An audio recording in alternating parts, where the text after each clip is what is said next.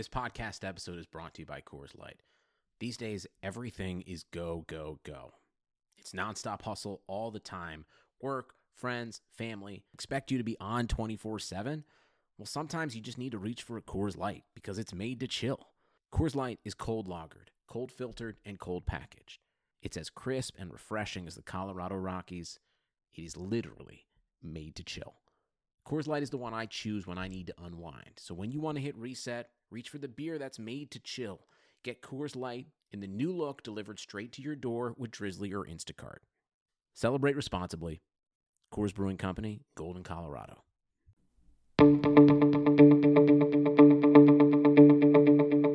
This is the Cubs related podcast presented by CubsInsider.com. My name is Corey. I am joined, as always, by Brendan, and we are coming to you on Monday, July 20th.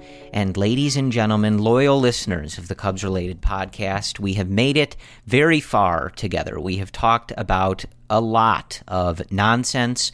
We have bided our time but we are finally able to say the Chicago Cubs mm. will play regular season baseball I this wait, Corey. week, and, Brendan. Like even just seeing the game against the White Sox on Sunday night, like a national broadcast. I didn't listen to it by the way, but it was a national broadcast. Just seeing Wrigley in the bright green ivy. The field looks phenomenal. The guys look like they're in good spirits, hitting the ball well.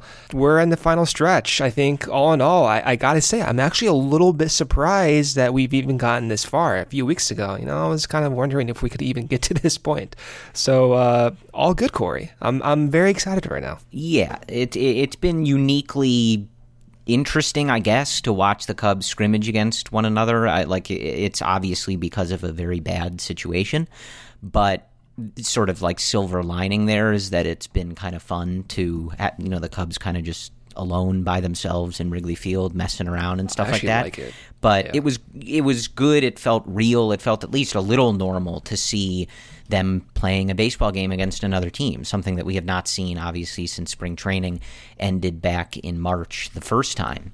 And I got to tell you, Brendan, I also look at this point. There are so many ways to watch these games you got to practice self care, folks. You cannot listen to the ESPN national broadcasters. This yeah, was a different crew, but you just can't. You can't do it. You have to be nicer to yourself than to subject yourself to the national narratives about a team that you love and follow, and be better than listening to uh, last night was it Chipper Jones? Like what does Chipper Jones know about the White Sox and the Cubs? Who needs his opinion on any of this right? Like so just don't do it. Mute it turn on 670 the score and listen to Pat and Ron. MLB TV lets you overlay different broadcasts and stuff or just sit there in silence. I mean, honestly, it's preferable. There's no fans. You're not missing any sound, right? So just don't do it. It's just going to make you angry. I had so many people like message me on our Cubs related Instagram account or on Twitter, just like, are you listening to these guys? I'm like, no, no, I am not, because uh, yeah. I'm not going to subject myself to this. We've been through enough these last few months as as a society than than to need to listen to that on ESPN. Uh, the B crew, let alone the A crew, which is worse. So uh, y- y'all can figure that out. But I uh, on those lines, I did on my phone. Uh, I queued up the 670 The Score broadcast on MLB TV and listened to Pat Hughes and Brendan. Good for you, man. Um, Pat Hughes dropping you, the Chicago Cubs baseball is on the air for the first time since March was incredible. Just you want to talk about a sound for sore ears, if that's an expression.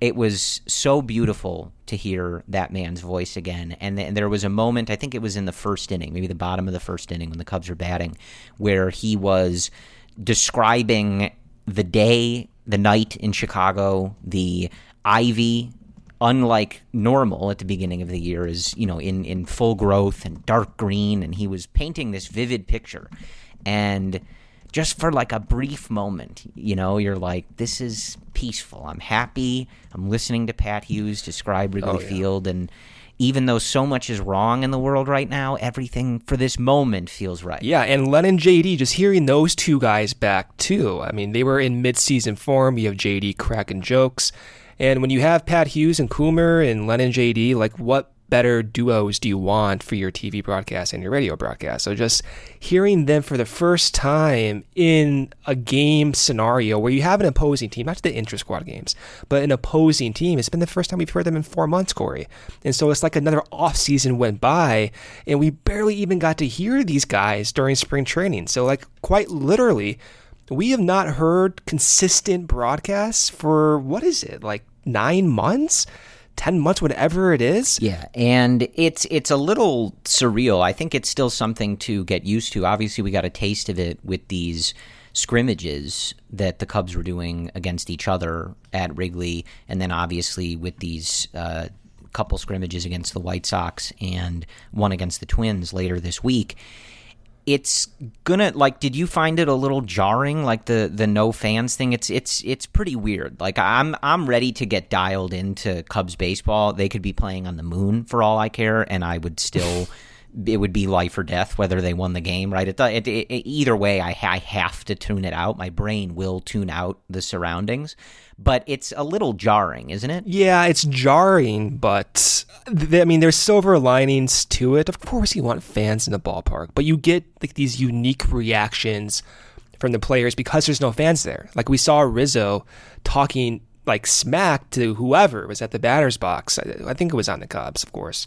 But you just don't get those types of, of reactions when you have fans in the ballpark. Yeah. So that is where we're at. Obviously, that, you know, like I said, uh, the Twins exhibition game on Wednesday rounds out the summer camp schedule, and then the Cubs and Brewers obviously kicking things off on Friday, a couple games on Thursday, although not featuring the Cubs, to officially kick off this shortened MLB season. And that is where we will begin today's actual discussion. Uh, and that is that since we last spoke, now I do, you know, programming note here. We're back as of this week. We'll be on two times a week. Uh, you'll hear us. Uh, this episode will drop. You're listening to this on Tuesday morning probably, and then we will have another episode for you on Friday morning that we'll record Thursday night to full on preview, give some predictions, last last call for any uh, analysis before they actually start playing baseball, and then just like normal, if you are a new listener, uh, we always record every time a series ends. So the Cubs play the Brewers through Sunday this week. Uh, on Sunday night, Brendan and I will record. We will react to the series, and that'll drop on Monday, and that will follow with every subsequent series. So that is how this show works. If you've been listening to us for a while, you already know to expect that, but I am just confirming that. Anyway, since the last time we spoke, we have an opening day starter, and that is Kyle Hendricks. And I think back in the regular spring training out in Arizona, we knew that it was going to be Kyle Hendricks or Yu Darvish, but the season was suspended uh, prior to David Ross making that decision. But this time, uh, now we know who it is. Kyle Hendricks will start on Friday and he will be the opening day starter. Yu Darvish will go on Saturday, and then Tyler Chatwood actually will round out that Milwaukee series on Sunday. We'll talk more about how the rotation is laid out so far. Uh, but I want to start with Hendricks, Brendan, and I yeah. think that this is, you know, we we often on this podcast will note when we've been uh, on the right side of history with certain things. We're on we're on the wrong side of history with plenty of things, but some of those episodes are deleted, so you guys don't know what those things are, and they'll stay that way.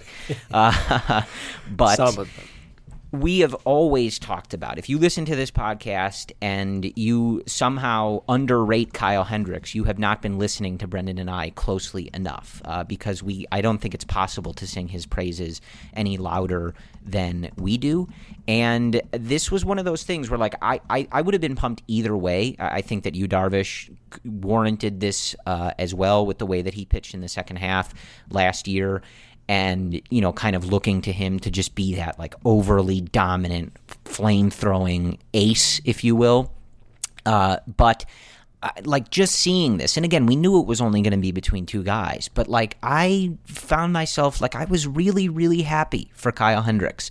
He is constantly not given the respect that he deserves, whether we're talking in when, you know, sites like MLB.com or other places do top 100 rankings or they cover different guys and and you know share the content and who they're marketing and things like that and even amongst his own fan base like Kyle Hendricks just does not get the respect that he deserves because he doesn't throw very hard because he doesn't have a flashy personality and his stuff to the untrained eye, I guess, is is not overly powerful and and exciting. Uh, but he deserves this, and and I've been you know yelling about this for days now. Um, but there is a very short list of pitchers uh, since the 2015 season started that have better numbers, who have accumulated more wins above replacement than Kyle Hendricks has, and that list is guys like Gerrit Cole, Justin Verlander, Stephen Strasburg, right? Like, and then it's Hendricks. Like, I, I think he's 13th in wins above replacement since mm. 2015 started. Like, think yes. about how many pitchers there are in the league and like who those top guys are. And then Kyle Hendricks is right there. You know, and one example that I gave on Twitter is how how how often do you guys who are listening hear about what Trevor Bauer does, right? Every time he all opens his mouth, the baseball media falls all over itself to cover it. They act like he's the smartest guy, he's so great, whatever. Kyle Hendricks has better numbers than him across the board in less innings since 2015. He has a better ERA, he's got uh, more wins above replacement, he's won a World Series, he's finished higher in World Cy Young yeah. voting. He yeah. is a good person, which I don't think Trevor Bauer is, yeah. and no. doesn't get the respect. Doesn't get any respect from those top outlets. And I think Hendricks prefers it that way. So don't get it twisted that I, I think he's out there wanting this attention. I don't think he does. But I, I just, I'm very happy that he got this uh, honor, milestone, whatever you want to call being named the opening day starter because he deserves it and he deserves for more people to recognize that this is not Kyle Hendricks is not a good pitcher. Kyle Hendricks is one of the best pitchers in baseball. Put some respect on his name. One of the best pitchers in Cubs history, Corey. But like going back to your point since 2015, yeah, number 13 on that list, which is greater than 95% of qualified starters in that time period. Almost 230 qualified starters, Hendricks ranks in the top 95 percent. And he's extended too. He'll be with his team for many more years. It's got to feel good. But Hendricks is one guy too. To your point about Bauer, Hendricks is always evolving, but he's doing so in these subtle ways. Whereas Bauer in those types of pitchers, they're more obvious. They have a different pitch. They're throwing 95, 96, 97. They've changed their release points. They've drastically altered how they pitch. And to their benefit, it's been successful for many of these guys. Hendricks is different because if you compare him from now to, let's say, 2014, almost looks identical. Mechanics are pretty much identical. But what he's changed in the last few years has been actually pretty dramatic. And one of the biggest changes he made, even from 2018 to 2019, was throwing more up and in sinkers and four seamers. He did this so dramatically in July and August and of September last year. And that in turn helped him get more whiffs. It also, believe it or not, helped the changeup play a little bit better, even though you have a sinker, which in my eyes is like counterintuitive to throw up in the zone. But for him, it worked out. And Cubs pitchers across the board, thanks to Tommy Hottovy, they started to do the same thing. Quintana was throwing sinkers up in the zone as well. But now, in addition to having that sinker adjustment that Hendricks made last year, he's working in more curveballs. He's trying to tailor this curveball to be a more consistent pitch in, in, his routine. And he was talking to the Cubs beat reporters after that start, and he said, "quote My curveball. I've been working on it a ton. I worked on it even more during this quarantine. It gave me a lot of time to do that, to kind of mess around a little bit with the pressure, just how to spin it, learning how to spin it better." Right now, it's the best my curveballs felt End quote. Corey, he doesn't need a curveball. He can he can survive with what he's been using. He has two changeups, he has two fastballs. He has a cutting changeup and a tailing changeup. That's been fine, and it probably will continue to be fine having those four different pitches. But if he throws in this curveball now, that would be insane. I wonder what that would do to his other pitches. And I made this little overlaid GIF that I posted on my Twitter at Cubs Related, but you can kind of see the tunneling between his sinker and his curveball. You see, basically, starts off at the same point, and the pitches go completely in the opposite direction. And we'll see what that curve looks like with more data as the year goes on. But I think, Corey, that curve has more horizontal or tighter break. And we don't have all the data yet, but we will. But what we do have is spin rate. And according to Jordan Bash, in front of the podcast, during that White Sox start, Kyle Hendricks, he topped nine or 2,964 RPMs on that curveball spin rate. Uh, that is insane, first off. That would be in the top, uh, I believe, 75% of Major League Baseball. By the way, he averaged that in his game, not topped, averaged that. In 2019, he only hit 2,900 five times. That's it. Corey, he threw like seven, eight curves yesterday. He averaged that. Do you get it? That's a huge difference. And we'll see how that translates. I think it could translate into something good. And rather than just throwing a get me over curveball, which is what he's done to start at bats over the last few years, maybe now that becomes a two strike pitch. He threw that curveball four times in two strike counts yesterday.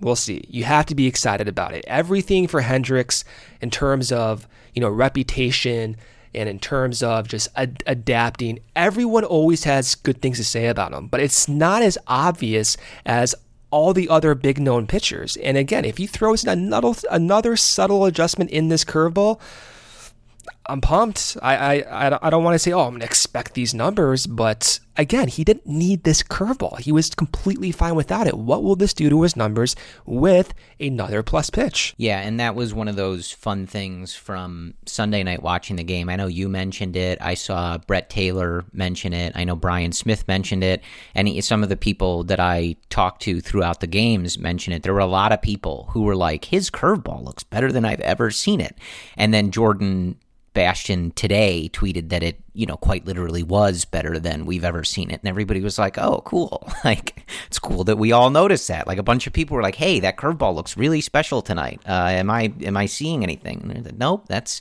that's what it is. But I think the exciting thing about Hendricks and anytime he does something like this is, and I, have said this a lot, he, he's really one of those pitchers that is so fascinating to watch and really dial into and try to study or just pay attention to what he is doing with all of these pitches. Because as we talk about these other guys, Yu Darvish uh, is obviously a good example. Guys like Scherzer, Verlander, etc. Right? It's it's a lot easier to see from a distance why they get so many outs. Right? Justin Verlander's sitting there pumping high 90s past people. Right? Like it, it's it's very easy to be like, oh, okay, I get it. Like, and there's more nuance to it, but it's just easier to recognize. With Hendricks, it is so fun to watch him use the tunneling, use the changing of speeds, the changing of eye levels, and and so many times when the the at bat results in a strikeout. I always think of that series with the Dodgers in 2016 because he was just so good in that series, and it was so blatantly obvious what he was doing to those guys. And like after some of the at bats you can just really tell like exactly what he was thinking with the the pitches, with the speed, with the eye level, and and you can just it, it's it's like that gif of Zach Galifianakis in The Hangover, where the the formulas and the numbers are displayed visually around his head, right? It's like you can see it with with Hendricks. You can see the gears turning when he elevates a fastball and then he buries the changeup, and you can see the the hitters trying to keep up with it, but you can tell that Hendricks is doing exactly what he wants to,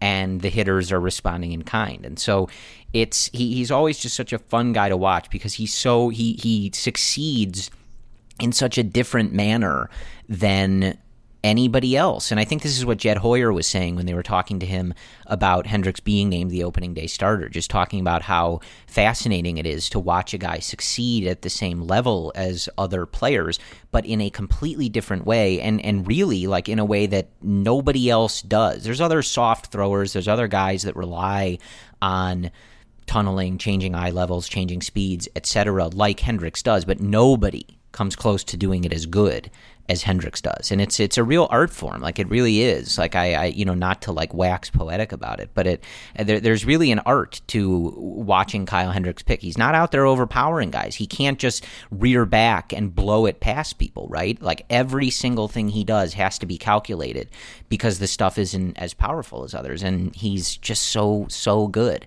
and watching him deploy this curveball and seeing how he's going to utilize that and how he's going to play that off of his other pitches is going to be uh, a joy. I, I, assume there's no other outcome than it's just going to be really, really fun to watch. And in that game against the White Sox, he looked good.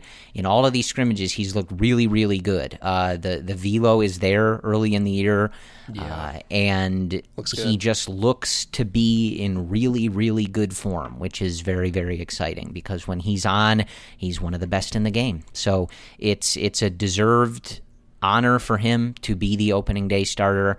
Uh, I, am I'm, I'm very happy for him, and it, it's just one of those stories to to look back on when he came over from the Texas Rangers and, and his his pedigree, his pitch arsenal, and stuff like that. To see him evolve into someone that has uh, finished in the top three in Cy Young voting, who has pitched and started in two of the biggest games in Chicago Cubs history en route to helping them win a World Series in 2016 to being named the opening day starter. It's uh, a journey that I think as fans we're very lucky to have gone on uh, and have gone on with someone like Kyle. He was thrown 88, 89, 90, Corey, during that start against the White Sox we were seeing Hendricks throw 85, 86, 87 for the majority of the past three years.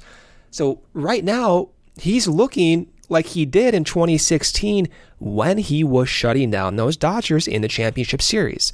So if he's throwing 88, 89 miles per hour with the command, with the changeup, now with a curveball that spins way more, you can let your mind wander very easily, maybe a little bit dangerously. But having everything come together for Hendricks right now would be such an advantage for the Cubs. If you have Hendricks coming together at his best with Darvish coming together at his best, those two guys making up basically what would it be? It would be around 24 to 30 starts this year, almost half your starts, Corey, in this season. That would be insane. That would be absolutely insanely valuable because then maybe you don't have to have Alec Mills go in and be that, you know, average to borderline above average guy, maybe you can piggyback on some of these bullpen days because now you have more wins coming from Hendricks and coming from Darvish. It is a huge, huge advantage if Hendricks will be looking like what he was when he was throwing 88, 89. And he was fine past few years throwing a little bit slower. It's, you know, it's not to discount what he's done, but we know when he's at his best, at his peak, and he said it, when his mechanics are clicking, when he's not locked in the rubber, in the rubber as he describes it, he's at his best. And so that marker of 88, 89 miles per hour, that describes and reflects when Hendricks is at his best. Kyle will get the ball on Friday to start things off against the Brewers. As we mentioned, Yu Darvish and Tyler Chatwood will follow. I, I think, you know, we've been uh, pretty clear in our praise for Yu Darvish and our expectations uh, for him. I think that uh, we kind of know what we're looking for there. If he pitches like he does did in you know the the second half of the 2019 season. He's a legitimate contender to win the Cy Young. It was extremely fun in that in that and there weren't a lot of things fun about the 2019 season, but that streak where he hadn't walked anybody was really really fun. That was a very exciting uh, thing to pay attention to every night, especially given how his Cubs career started, obviously. Uh, but he's again very different than Kyle Hendricks. They do it very differently, uh, but you is going to be a lot of fun to watch. I think, uh, Yu know, we expect big things out of him. But really, what I just wanted to touch on briefly uh, was Chatwood going third and then uh, Lester being positioned for that Red series. Because um, I, you know, when this was announced, it, there's some things that I don't understand the reaction to. This is nothing guys. Like he's that like Jon came into camp saying he's got to be careful about how they use the bullets. They have to let him ramp up and and get to where he needs to be on his time. And so they're pushing him to the second series. It really doesn't strike me as that big of a deal. I don't think that Tyler Chatwood is literally the third person in this rotation.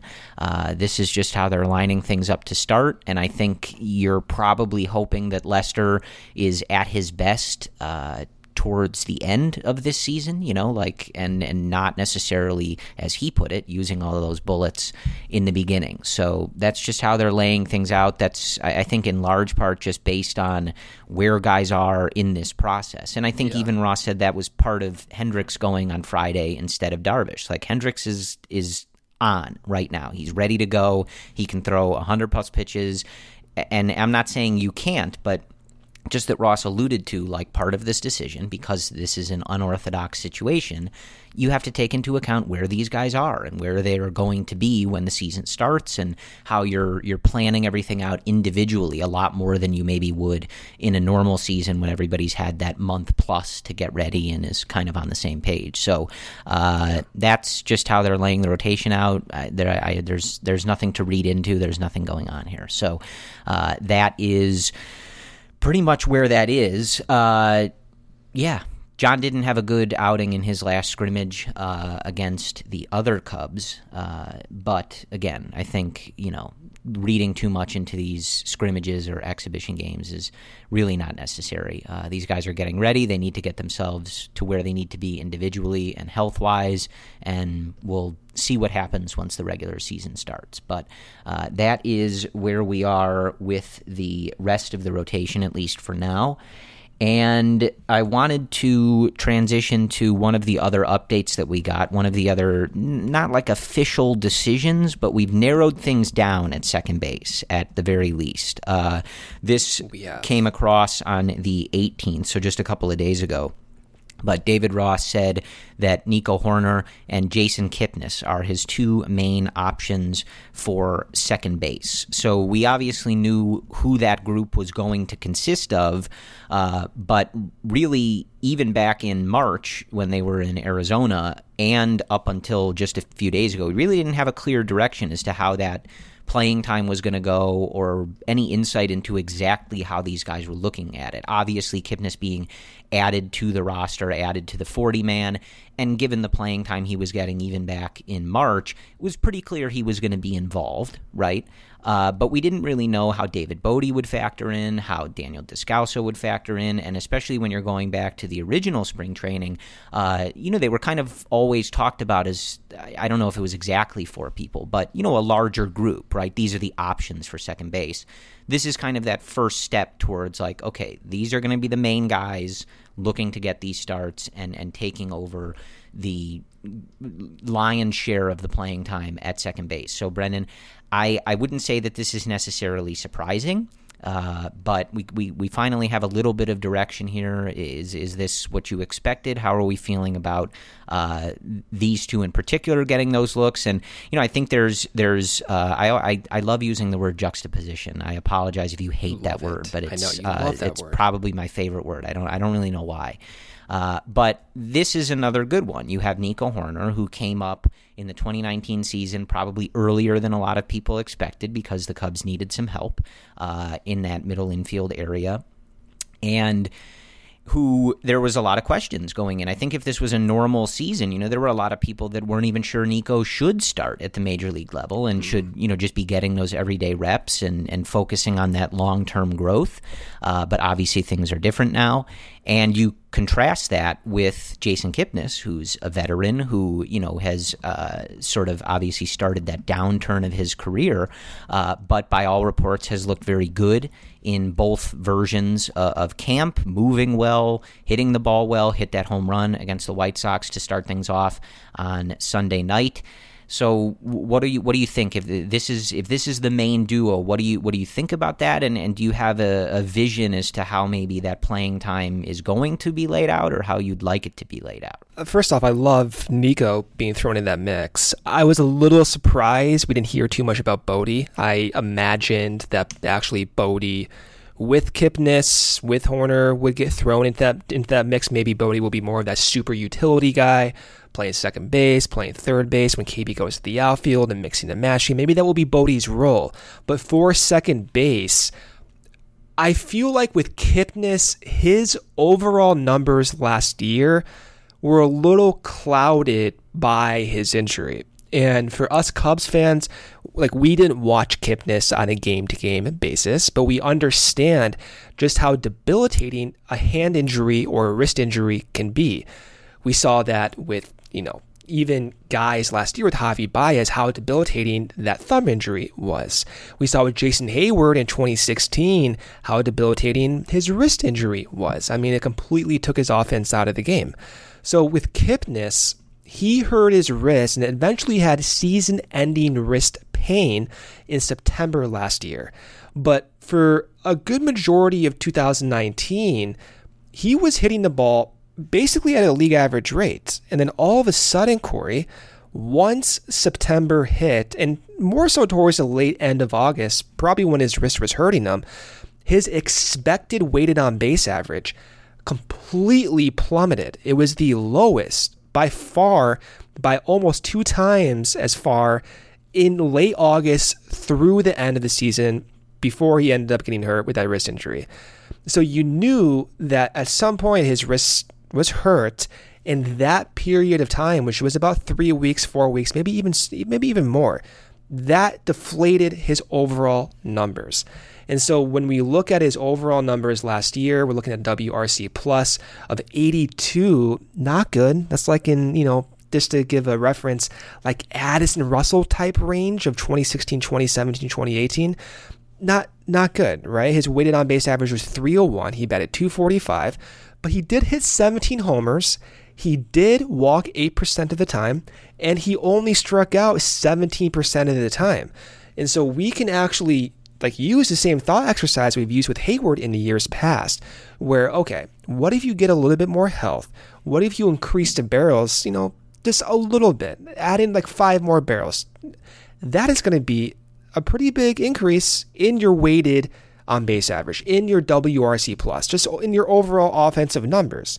So that's where I think the the high end of his uh, projection lies, maybe around that borderline league average, above league average type guy. And if you can mix with Hoerner some of the matchups, maybe you have Kipnis face uh, a righty that has a more favorable portfolio against Kipnis. And then once the lefty comes by, you can platoon him with Hoerner, or maybe Hoerner just faces this righty that portfolio a little bit better than Kipnis. You can see this scenario working. And I did not, Corey, and, and I, I think we should have once the Cubs did sign him early on in this year.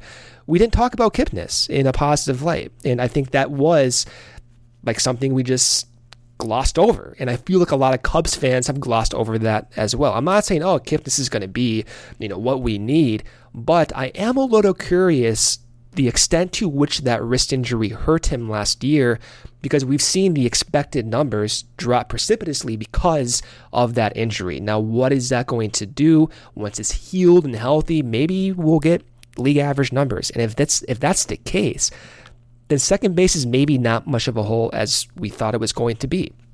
And maybe we have more depth than we imagined. That being said, though, like if Kipnis is not going to get off to a hot start within the first, let's say, 10 games, my belief has always been Hoerner and Bote. Like those are my two primary targets. But that being said, if Kipnis is going to be hot out of the gate, I have no problem giving him some more bats instead of Bote. But I do want to see Nico get at least half the at bats. I don't know. I want to see Nico develop. He hurt his hand last year. He missed some development time this year. You have COVID now this year. I just want to see Nico develop a little bit more. And if that means giving him half the plate appearances and maybe getting a little bit less value than what you would get with Kipnis as a result, I still think that's in the Cubs' best interest, even towards the end of this year if they get to the playoffs. Yeah, I think that it's it's going to be interesting to see exactly how this shakes out because I, I, do think that you know one thing that you have to keep in mind with this is how young Nico is, and that you obviously envision him as part of this middle infield long term. So whatever you're doing, you know, you have to make sure that that's balanced with with that, uh, and that's a that's a tough thing to do. You know, to trying to balance winning now, playing time and developing someone long term, not an easy thing to do. So that'll be a challenge for David Ross. I think one of his bigger challenges in in all of this. But I, I do I like this group, and I think that the comparison of these two guys is is a good one for this situation. I, I, think you're you're right about all you laid out about Kipnis. I think that there's definitely a a scenario you can envision where he is good and, and an above average producer and, and someone that is contributing in a positive manner to this club. Um, and I, I, think that it's a, a, a, wise decision, especially because he looks good. And I mentioned this on, on uh, one of the recent podcasts, but especially when they were doing those early summer camp workouts and those uh, just scrimmages against each other, a lot of the beat writers were pointing out how in good of shape he looked and, and just how, like, good. He, he looked to put it simply like so hopefully that is what translates. But i do like the idea of having a veteran like that in there uh, just because this is such an unorthodox situation. You're asking guys to have gotten prepared in short order after a long layoff and now get ready for a, a season that they haven't really played before a, a sprint. You know the off days are going to be weird. This whole process is going to be weird. And i think having a veteran in there who you know is is to to use the phrase literally that we've uh, used a lot, it, it's probably a lot easier for Jason Kipnis to just strap it on and go, right, than it is for someone in their early 20s who doesn't have a lot of major league experience. That's not to say that makes Kipnis better, but he's been around the block. He, he knows how to get himself ready. He knows when his body's in the right place, when his mind is in the right place.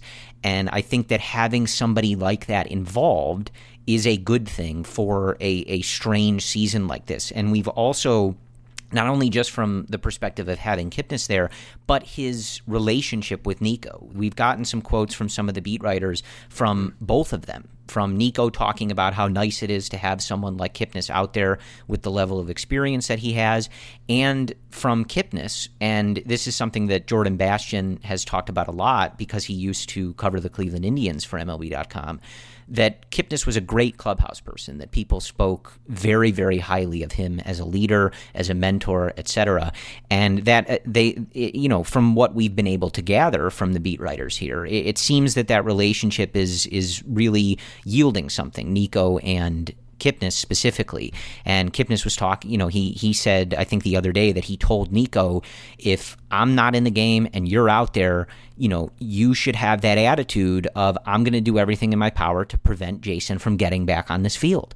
And I'm okay with that. That's what I want you to be doing. Like that's how I want you to be playing. Like this is not my job long term. This is your job long term. So we're here to help each other. We're here to win, but when you're out there like take the reign, like go for it, you know? And so it just seems like a very beneficial relationship. We've seen relationships like this before with with members of the Cubs in, in different positions and in different years. And I think it's always valuable to have that. So how exactly the playing time shakes out, I'm not sure. I, like you, Brennan, I, I, think it's it's one of those things where you kind of have to see what Kipnis is looking like. Obviously, hitting the home run on Sunday is nice.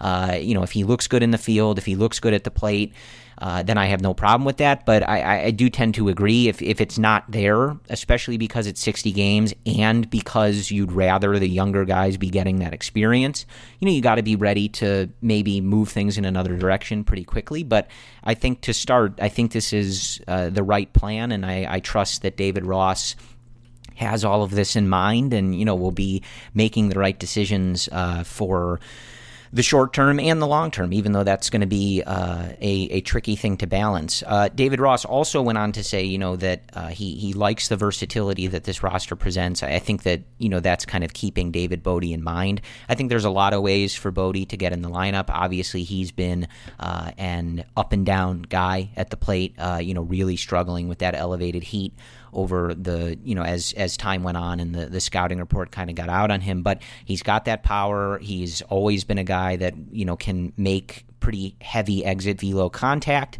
Uh, and so I think having somebody like him to spell guys at certain positions, get in that DH spot, pinch hit later in the games, come in and DH later, whatever you're trying to do, right? I think uh, he's a good candidate for that. So I think this is kind of how you expected things to go uh, with this position. And I, I will say this now, and I hope I don't have to bring it up again. Uh, but Brendan, I cannot tell you how relieved I was when the tweet read, Nico and Kipnis will be your primary yeah. second baseman, and Daniel Descalso's name was nowhere to be found. Who knows if Descalso will even make the roster at this point? He but not. If you're if you yeah, I mean, but if you're if you're Zach Short too, and you know you see Descalso on the roster, you have to be a little like perturbed. Like, hey, why am I not on the roster? And I think too with Descalso, if we need more infield depth, what is he providing, Corey? Because he can't play shortstop. He can barely play third base. So who's going to be that backup shortstop besides Nico? What if Nico needs to play second base when Javy's at shortstop? that means you need Zach Short. That means you need a backup shortstop.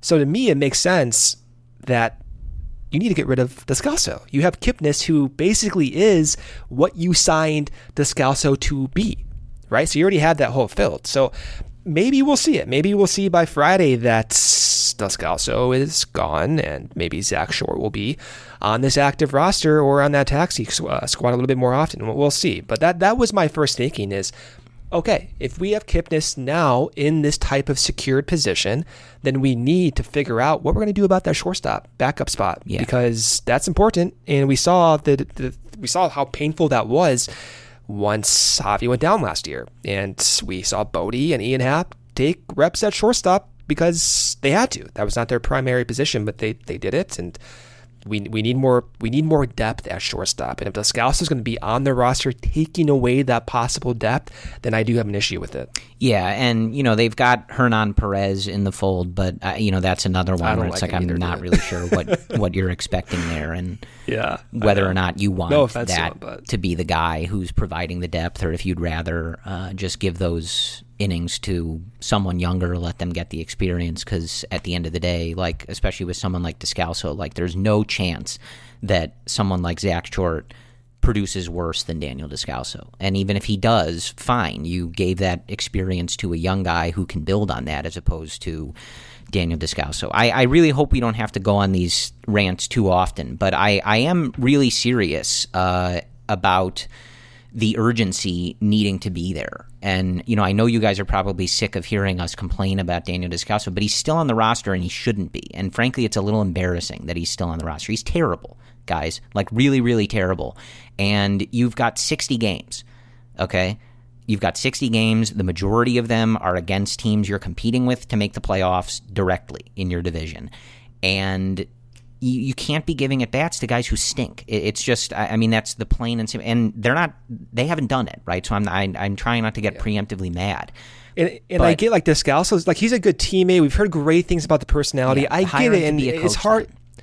Yeah, like it's hard sometimes when we when we talk about performance of players. Like we're not criticizing a human being. Right. Like Descalso seems like a genuinely nice guy that teammates like, and that that is that is a plus. But when you're on the field, it's different, and you need to have that value. And if Descalso ends up being a coach, then yeah, that's fine. I don't care about that. But when he's taking away at bats from Nico or from maybe Zach Short, then we have an issue.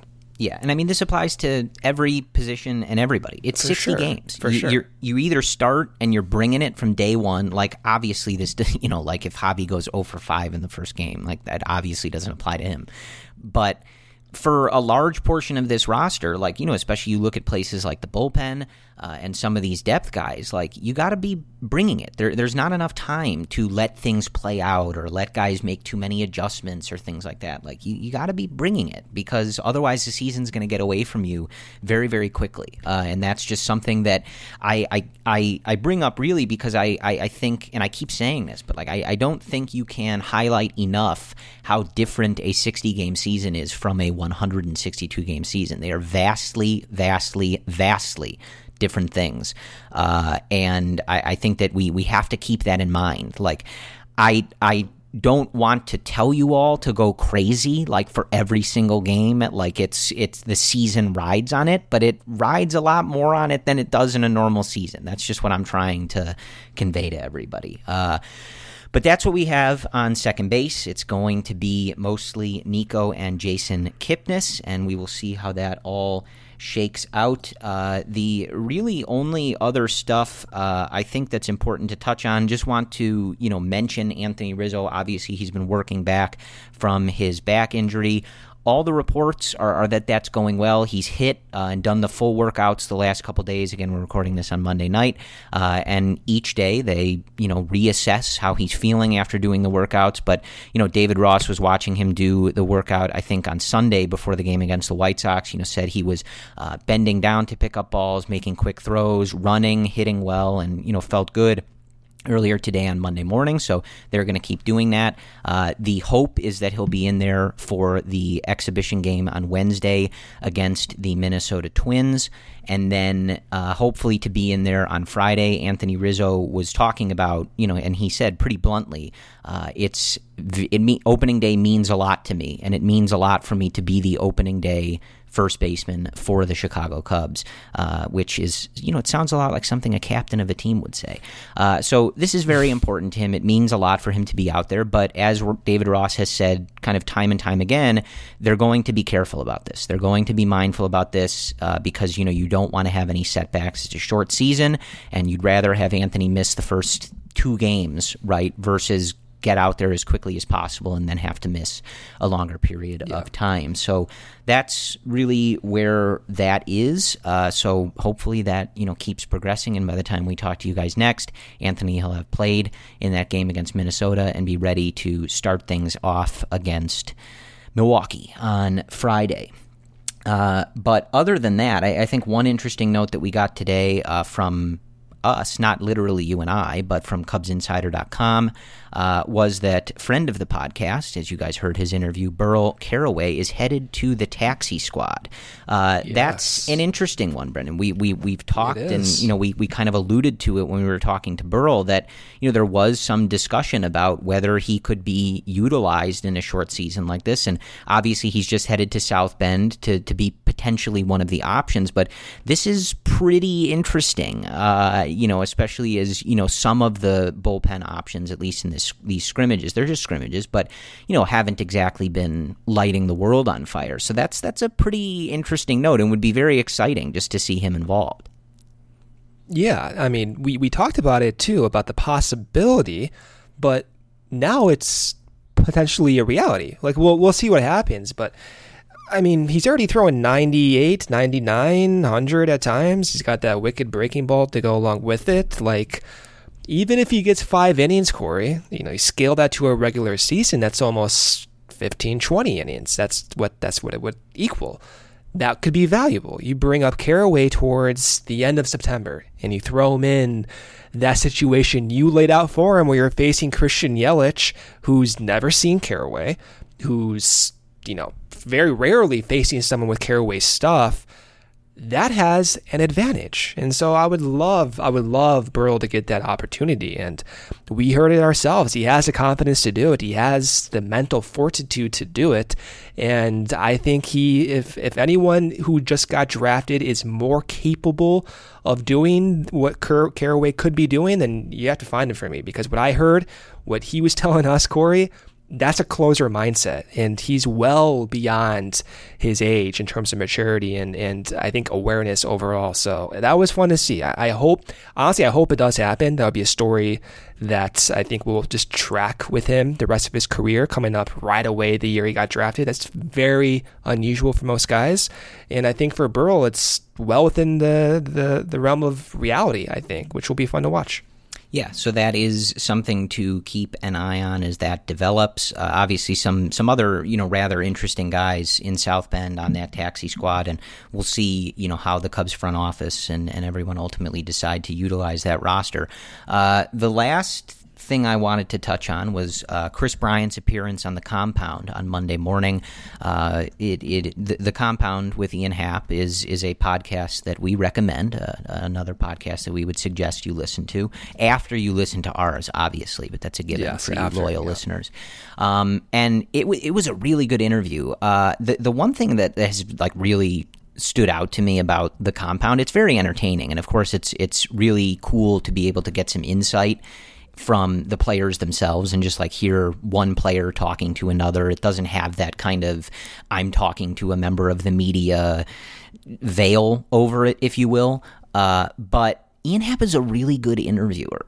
Brendan. Like he, he asks really good questions, good. and yeah. the the conversation is always very good. Now, obviously, like when he interviews Kris or Jason Heyward or Anthony Rizzo, like you know they're they're presumably friends or at least they're close because of how often they're together and stuff like that.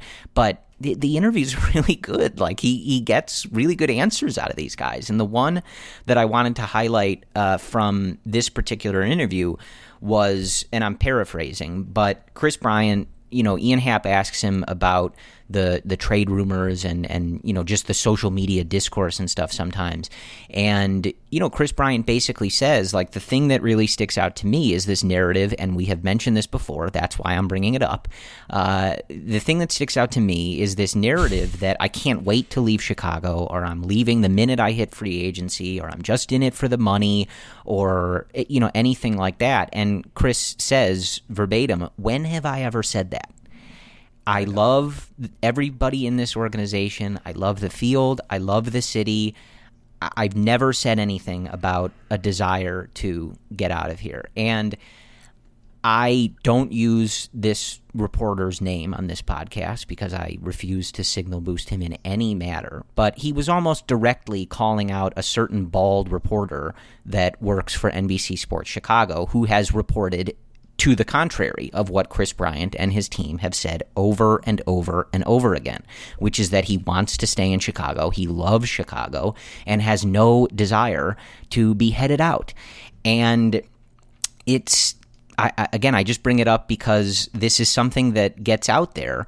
Uh, and Kris talked about this, you know, because his agent is Scott Boras and all this other stuff. It just is a narrative that persists that he's you know, chomping at the bit to leave in free agency and get out of here, and that he's mad at the Cubs because they, you know, held him down or whatever. And it just, there's no basis in reality for any of this stuff. Kris Bryant nor anybody from his team has ever said this stuff. The only time that has ever come out is from these anonymous sourced reports that are never verified by any single other outlet.